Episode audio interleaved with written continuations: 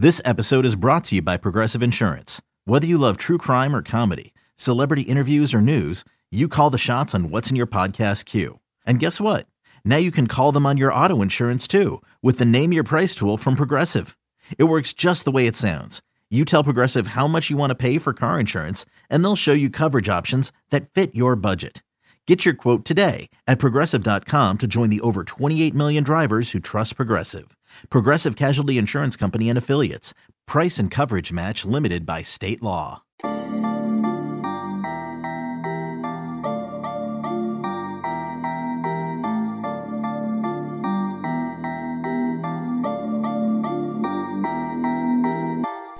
Today on the On Inquirer podcast, J Leman, All American linebacker, joins us to give us his thoughts on Illinois football's 30 to 28 win over Toledo. Boy, we've had a lot of time to sit here and kind of digest it. I rewatched the film. You can check out my film review at Illini Inquirer. And uh, J Leman does his film review that'll be up on the site on Tuesday as well. always learn something new with J Leman on our film review. So go check that out if you're not a VIP member. You can get 50% off VIP membership right now, but that deal is expiring in just uh, probably within 24 hours of you listening to this or us publishing it uh, at our podcast feed. So go check that out. But you do learn a lot from J in the podcast, as always. And he gives his thoughts on the good Luke Altmyer. How good is he? The secondary, surprisingly, surprisingly, really, really competitive. Maybe, maybe surprisingly. But uh, Miles Scott, big plays. Xavier Scott, big plays. Uh, we just saw them play pretty pretty well.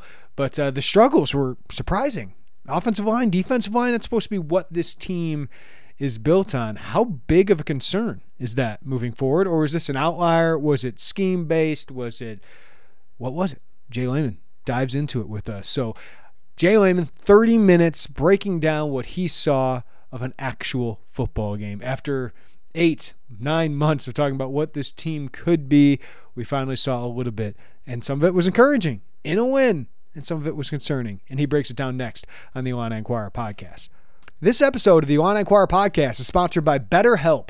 Do you ever find that just as you're trying to fall asleep, your brain suddenly won't stop talking? Do your thoughts start racing right before bed or other inopportune times? It turns out one great way to make those racing thoughts go away is to talk them through. And therapy gives you a place to do that so you can get out of your negative thought cycles and find some mental and emotional peace. Listen, I've had times in my life, whether it's personal relationships, work, got that thing eating at me, thinking about what's coming up next, or the anxiety of all of that uh, comes with it, or even parenting. I deal with that kind of stuff all the time. And therapy empowers you to be the best version of yourself, something that most of us are trying to achieve. It really helps to talk it out and talk it through. And if you're thinking of starting therapy, give BetterHelp a try. It's entirely online, designed to be convenient, flexible, and suited to your schedule. Just fill out a brief questionnaire to get matched with a licensed therapist. And you can switch therapists at any time for no additional charge. If you're not vibing with therapists, you can go find another, no additional charge. Get a break from your thoughts and visit BetterHelp. Visit betterhelp.com slash Illini today to get 10% off your first month. That's betterhelp, H-E-L-P dot com slash Illini. All right, J Leman, we get to talk about actual football, and there's a lot of interesting things in Illinois' 30 to 28 win over Toledo. Should, should we start with the the most exciting thing, the most positive thing out of this, J? Let's do it. We got a win, number one, and probably Luke Altmyer. Yes, I was going to go there. Illinois gets a win in large part because its quarterback made a ton of big plays.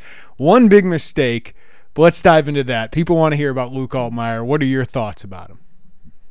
Uh, first of all, I'm trying to remember a better quarterback debut for a player um, for Illinois in a, in a big game like this. I mean, I think this was a this was a, an excellent debut. Number one, um, really, really surprised. We had heard rumors that he was athletic, but again, he's probably never taken a hit since he's been in Illinois, uh, just because they've been protecting him. How is he going to be physically? He took some shots and really stuck it up, not just on the edges and scrambles. He, he ran it up the middle quite a few times on, on his own read or a keep or a scramble and made stuff happen.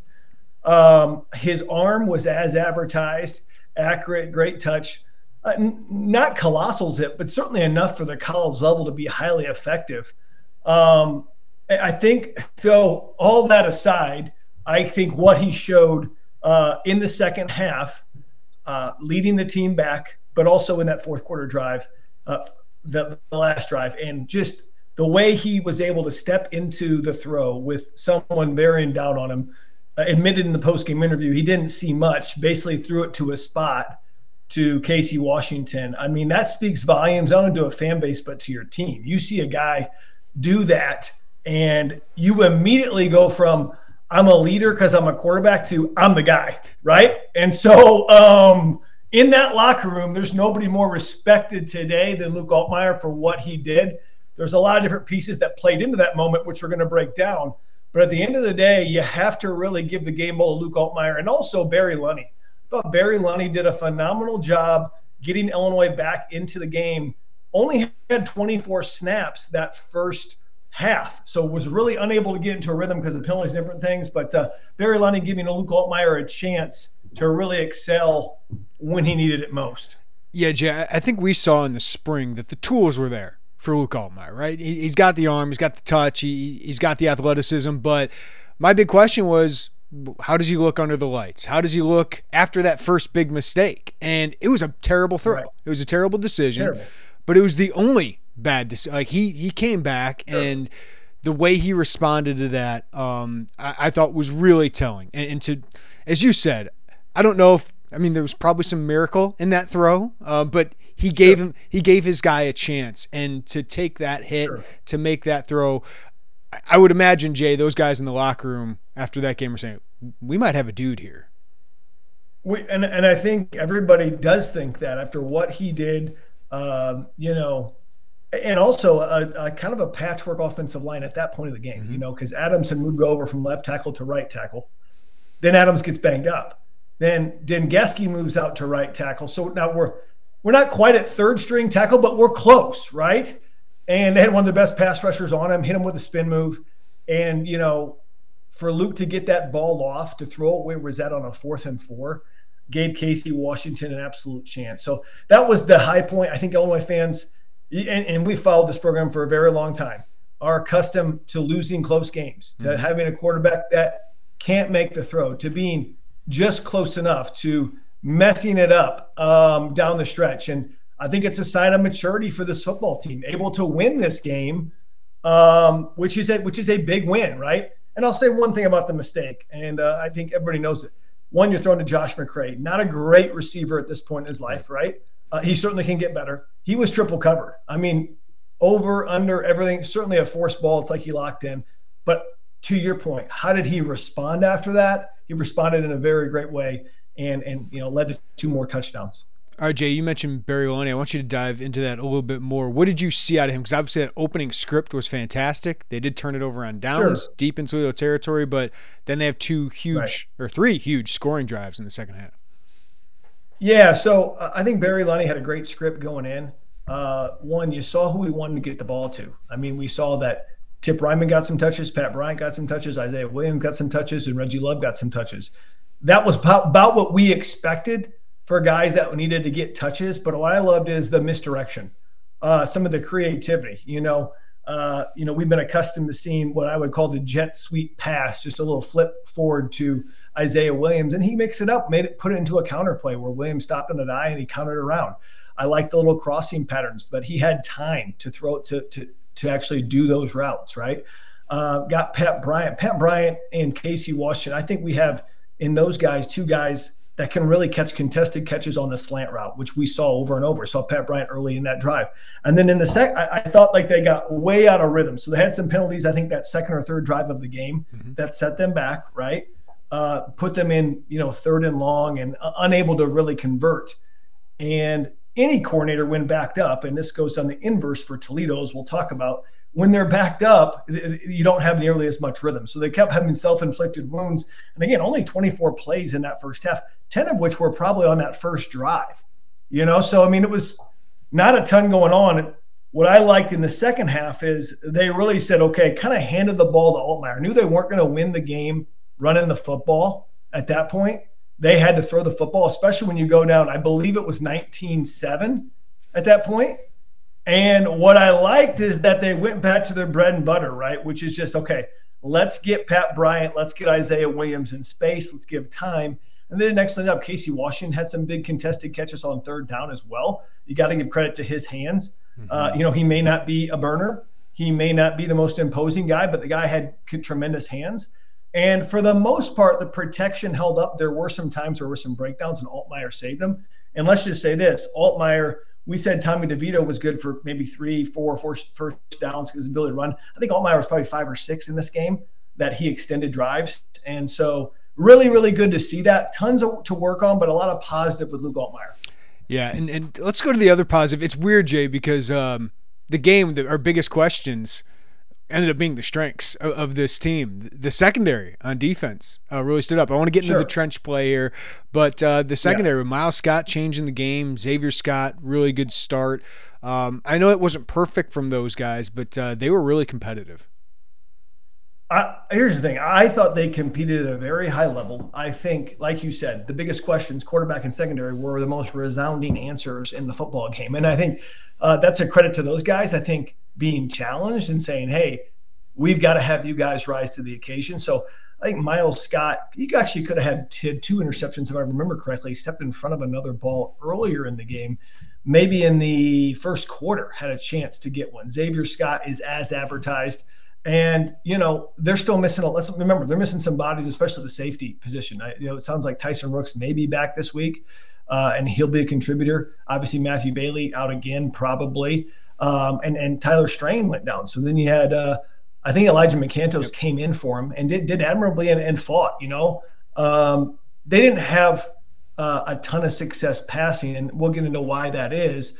But for the most part, I thought our our defensive backs played extremely extremely well based on the inexperience that was on that back end. I want to take a minute and tell you about Home Field. They are a premium collegiate apparel brand based in Indianapolis. They emphasize their commitment to creating incredibly comfortable, officially licensed apparel with vintage college designs. They feature a growing collection over 150 plus colleges to choose from, including, of course, the University of Illinois. Home Field designs are super unique, guys, because they delve into the archives and history of each school, including Illinois, and these unique logos and iconic moments create thoughtfully designed apparel. So if you go to Home Field fieldapparel.com, you can see the 80s Illini football helmet that so many like, Flying Illini logo, the Illinois basketball logo from the 2004 2005 Illini team. The script Illini is there. And you guys, these are the most comfortable shirts. And that's what I love about home field apparel. You get the comfort, but you also get authenticity and nostalgia. So I'm telling you guys, give their site a look. It's not the typical Illinois gear you usually see. You can find them at homefieldapparel.com where you can see their collection of colleges available. And guess what? Our listeners at Illini Inquirer get 15% off their first order with discount code Illini23. Again, 15% off your first order at homefieldapparel.com with discount code Illini23. So, as you go to Illinois football games, get ready for the Illinois basketball season. Home Field Apparel is the perfect apparel to get you ready for the upcoming season. So check them out at homefieldapparel.com. When you need mealtime inspiration, it's worth shopping Kroger, where you'll find over 30,000 mouthwatering choices that excite your inner foodie. And no matter what tasty choice you make, you'll enjoy our everyday low prices, plus extra ways to save, like digital coupons worth over $600 each week. You can also save up to $1 off per gallon at the pump with fuel points. More savings and more inspiring flavors make shopping Kroger worth it every time. Kroger, fresh for everyone. Fuel restrictions apply. All right, so let's talk about the the struggles on the line of scrimmage, J. Uh, this was this was kind sure. of really surprising. So let's start on the defensive side because uh, I didn't know if it was the way Aaron Henry you know was game planning around Dequan Finn, but sure. I thought Keith Randolph ended up having a pretty good game. I thought he was disruptive the last three quarters. But Johnny Newton just wasn't Johnny Newton, and the outside linebackers uh, really struggled in this one. So, what did you what did you see up front?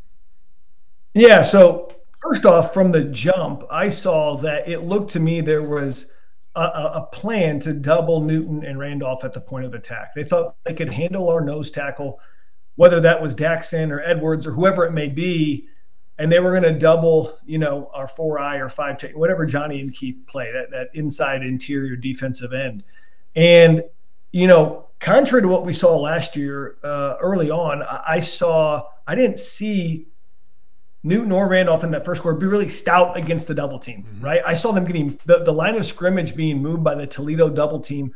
And really, a lot of these running backs were not getting touched until one, two yard past the line of scrimmage, which is going to lead to a three, four, five, six yard gain. And so they weren't stout at the point of attack. I was really surprised. I thought Toledo played lower. I thought the leverage they played with was exceptional. I saw a lot of defensive linemen, and not just Newton, but uh, Seth Coleman high. I saw them looking above blocks, trying to get off blocks, rather than getting that penetration with their hands, getting off, and then making the play. And so I think it was very disconcerting from just a point of attack where I thought that would be our strength.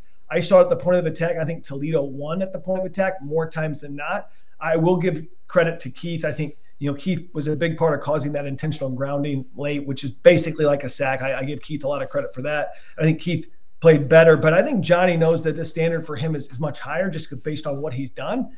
And, and one game certainly doesn't define a, a, guy. But I was also, you know, we, we were looking for some big production from Seth Coleman and Gabe Jacas and Alec Bryant. We, we simply didn't get it. And I think they they know that. I thought they got the edge way too many times. I also thought – and I don't know if this was coached or not, um, but it seemed like there was so much worry about contain on Dequan Finn. We didn't get a great explosive go after it pass rush because we were concerned about rush lanes, right? Let's stay in our rush lanes. It's almost like, oh my gosh, we're so scared about this. It took us out of our game. Now, to a point, they knew Dequan Finn probably couldn't beat them throwing the ball from the pocket, right? right? So to a point, that probably helped the defensive backs out in which we already talked about. And we know, hey, unless he's out in the role, he's probably not going to hurt us. But at the same time, Dequan Finn still used his legs a lot, number one. Number two, we really didn't sack him much at all. And we had no edge pressure to turn up the clock. And part of that is because of, and I'm rambling here, we didn't have a lot of success at the point of attack on first down. So when it's second and four, they can run or pass. When it's second and three or third and one or third and two, man, we don't know if they're passing or they're running what was so great about Illinois' defense is they were really good actually on first down last year, in which it was no play or negative play. Now we're second and long, and it would be, hey, let's let's bring the dogs after them, let's rush. Well, we got into a lot of second and four, a lot of third and two. Toledo stayed on schedule better than my sixth grader does in middle school. I mean, it was like they were like boom, boom, boom. You know, like uh, I sorry, I just got a middle schooler that went to school, and you know, first time you change classes, like I got ten classes I got to get to, right? So you stay on schedule, right? But like Toledo was on schedule the mm-hmm. whole night. I think that hampered Aaron Henry as a play caller. Uh, and it's really his, I guess, his second game as a play caller, first regular season game as a play caller, because then you don't know what to do. You end up doing a base D that could maybe stop this, maybe stop that. And it was a lot of bending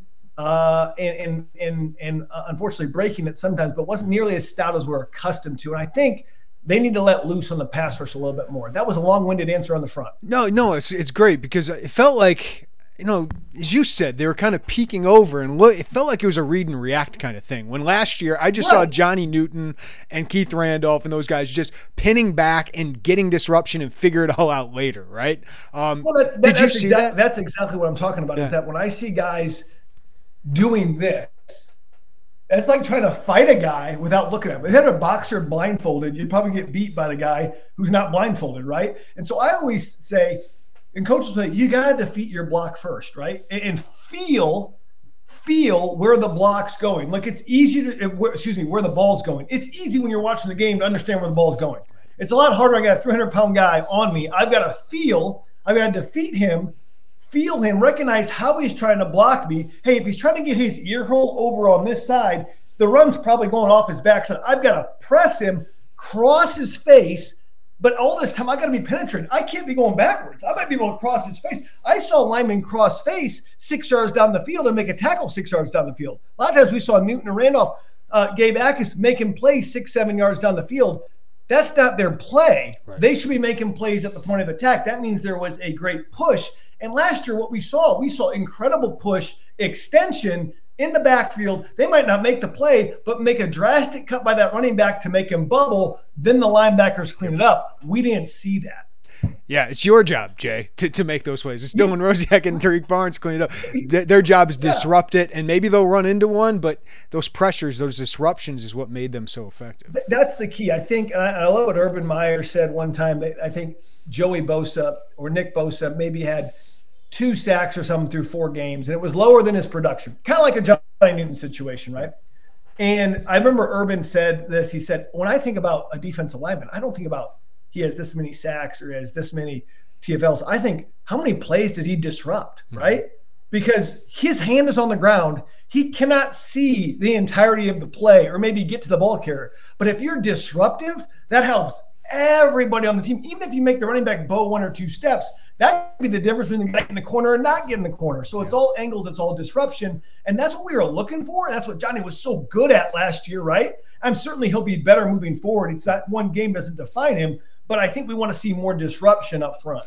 Yeah, I would expect him to bounce back. I would expect this this defensive group to, to bounce back. Um, but Aaron Henry, like, what would you make of you know how they attacked this thing? It did feel like there were some adjustments in, in the second half there, J. Sure. I mean, here's the thing. Uh, no one's going to do great in their first couple starts. I mean, I, I, think Aaron Henry will tell you, man, I learned a lot from that game, right? And I think he's only going to get better. There's a reason that Brett put Aaron Henry at that position, but I don't think it probably was his finest game that he would say that they gave up 29 to a Toledo team and had very, very had a very difficult time in what I call the three money making zones of defense, which is third down, red zone, and turnovers. You know, if you want to be a dynamic defense, you've got to be great on third down. They were not. They were not great on fourth down. They were not. Uh, were they great in the red zone? They were not great in the red zone. Partially they, because they, they, they shot themselves. In the red zone. Uh, partially because they shot themselves in the they shot themselves in the foot so many times that they oh, oh, oh, oh over and over. Whether it was yeah. the big scramble from Dequan Finn after the I think it was the grounding penalty, then it was a big scramble, or getting a stop by Gabe Jacas, a beginning stop on third and 10, and Gabe Jacas gets the uh, late, late, late hit call. Uh, e- even in that first drive with Tarique Barnes, uh, I wasn't able to see what happened, yeah. but obviously there was an unsportsmanlike that continued to play. So a, a lot of this isn't Aaron Henry's fault. Uh, I mean, uh, schematically, let's just say that, right? right? But you've got to be good on third down. You've got to be good on first down. You, you, were even on the turnover battle, basically. Each each team had one, I believe, and then a lot of that comes down to though on third down we didn't have success on first down. That was the big deal. At the point of attack, when they were running the football, we did not have success. And so I do think they became a little bit more aggressive. I did see more zone. I did see uh, not as much man, which we thought would happen, right? And I actually thought, um, you know, we haven't talked about Dylan Rosiak played actually a solid game, mm-hmm. cleaning some stuff up, right, for really his first start. But you know when Brett Bielema comes out and says, who's who's who's very pro player in most of his um, I would say pro player, meaning he'll speak highly of his players in a press conference. Really doesn't throw people under the bus. You know, when he says some of our best players on defense didn't play that great without looking at the film, you know there's going to be some. There was some long discussions on Sunday about an expectation that needs to be met, right? And so um, I think defensively as a whole, um, I think Aaron Henry would say he could be better. I think everybody could be better. Um, I think there are some bright spots, but I do think they got more aggressive. I think they realized they needed to do some more things later on in that game to try to create some turnovers, to try to create some havoc. And for the most part, it worked. There was a third quarter stretch they were playing at a high level, and the fourth quarter kind of broke down a little bit. Offensive line, we expected to be a strength of this team as well. We understand they're working in some new pieces. They had some injuries. They had to move some guys around there, J.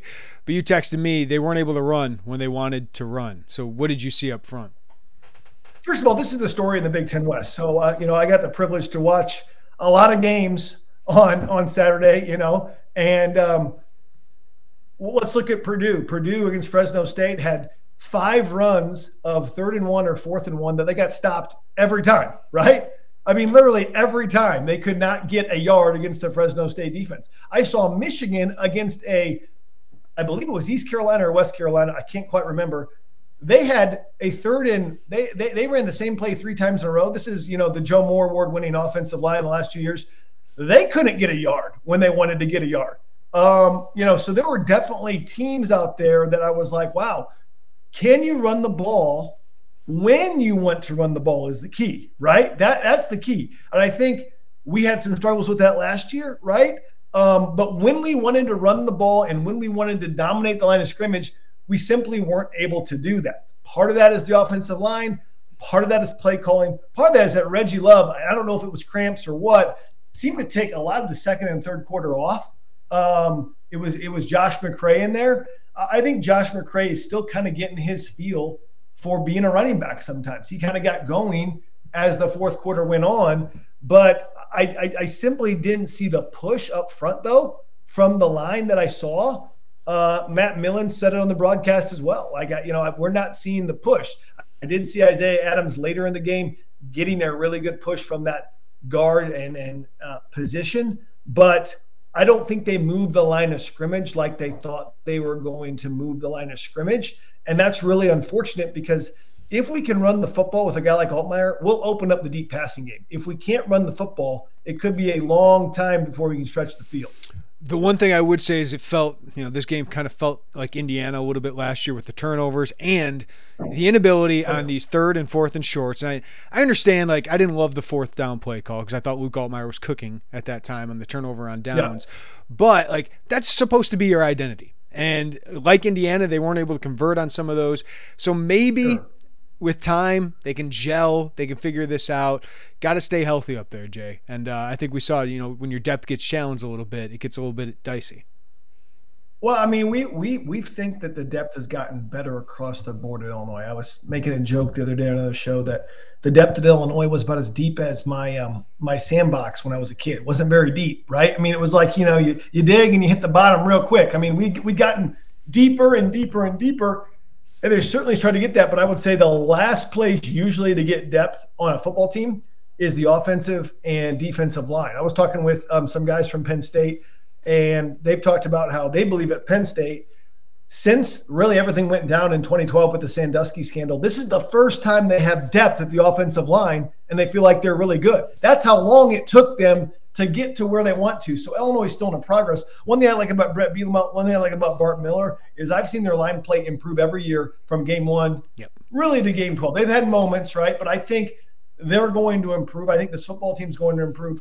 Um, I think Brett Bielema comes back in to his team, and I think they're going to give their line play a D for this game on both sides of the ball. Mm-hmm. They they did not dominate the line of scrimmage like they wanted to. Uh, that was supposed to be the strength.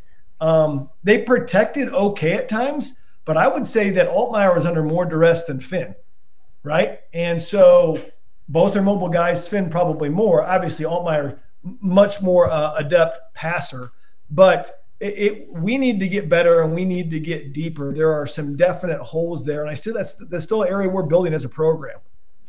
What is it like you find a way to win this game, and they should be credited for that, right? Like um, the, the, fact sure. that they come and win this game.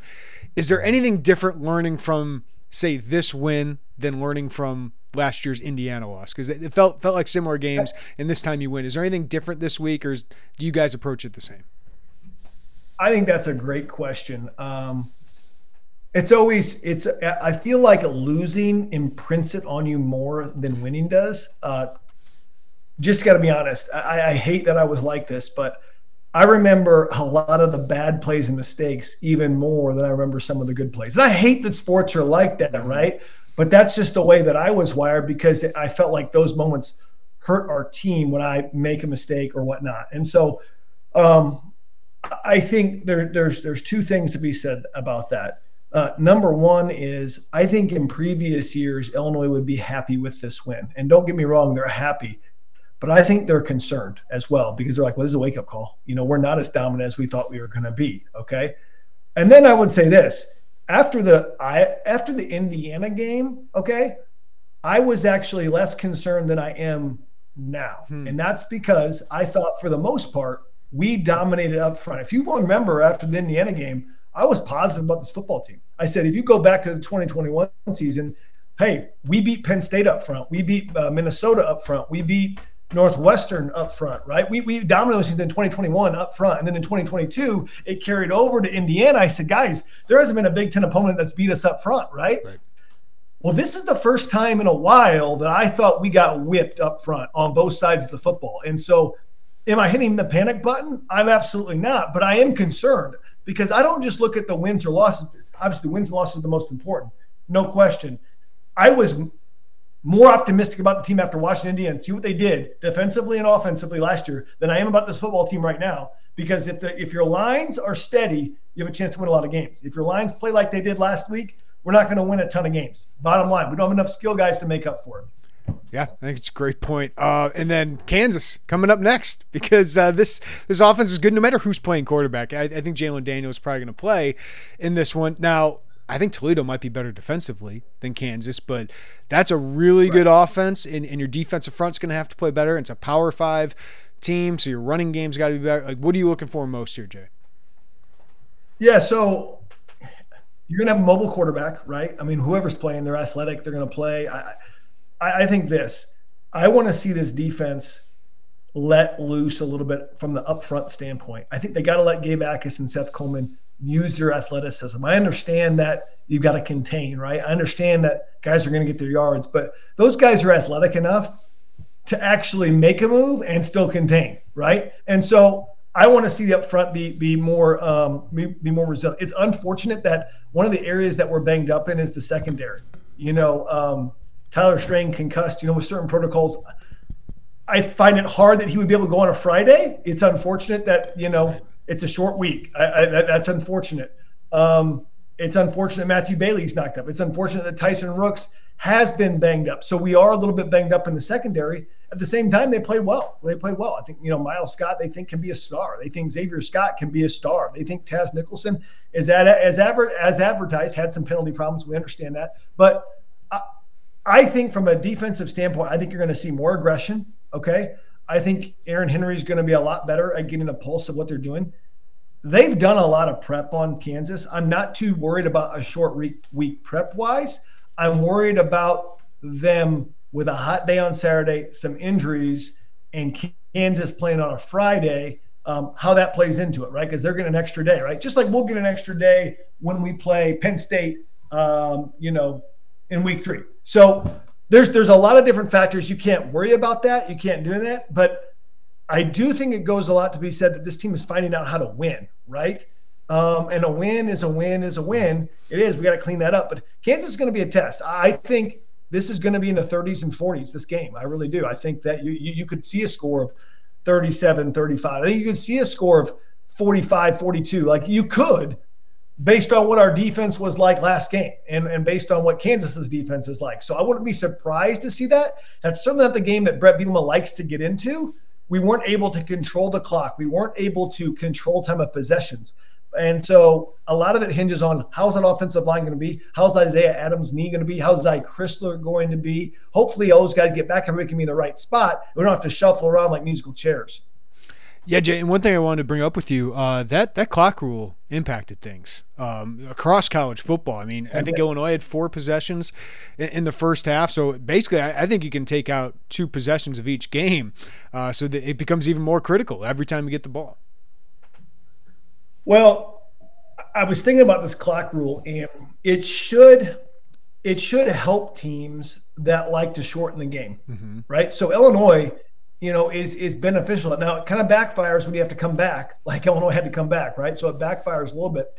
But I guess I got to see this with uh, the Ohio State Indiana game. Um, long story short, Indiana is is is a, is a strange subset right now. As they ran the triple option against Ohio State, okay, and Ohio State ran more two tight ends and two running backs than I've ever seen. It looked like Jim Tressel football. I don't know if that's a Brian Hartline influence or what. And I know we're going kind of outside the conference here, but I say this because the last, I mean, Ohio State had one explosive play of over 30 yards, had 42 last year, and they scored 23 points. Rather mundane and underwhelming for what we're accustomed to seeing from Ohio State.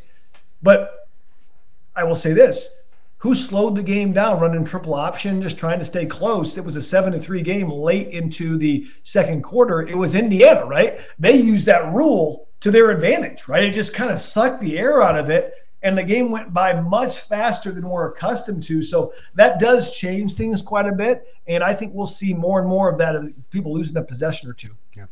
J Leman, you're the goods man. Big game this week, Illinois and Kansas. We'll talk about it next week. You got it, man. Looking forward to it. I'm very excited to announce a new partnership with Underdog Fantasy. We decided to partner with Underdog because it's the easiest place to play fantasy sports. It's also the fastest growing fantasy app in the industry. Underdog Fantasy has a lot to offer, including their Pick'em game.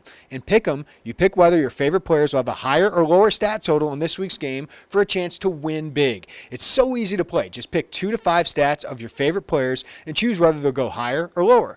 You can more than 20 times your amount of money by going five for five. They also have a Best Ball Mania. If you think you know football, you got to check this one out. This year's Best Ball Mania has 50 million in total prizes up for grabs, with the winner taking home 3 million. So sign up today with promo code Illini and get your first deposit doubled up to $100. Visit underdogfantasy.com or find them in the App Store. And don't forget to register with my promo code Illini to get your first deposit doubled up to $100. You must be 18 plus and present in a state where Underdog Fantasy operates. Terms apply. Concerned with your play? Call 1 800 522 4700 or visit ncpgambling.org.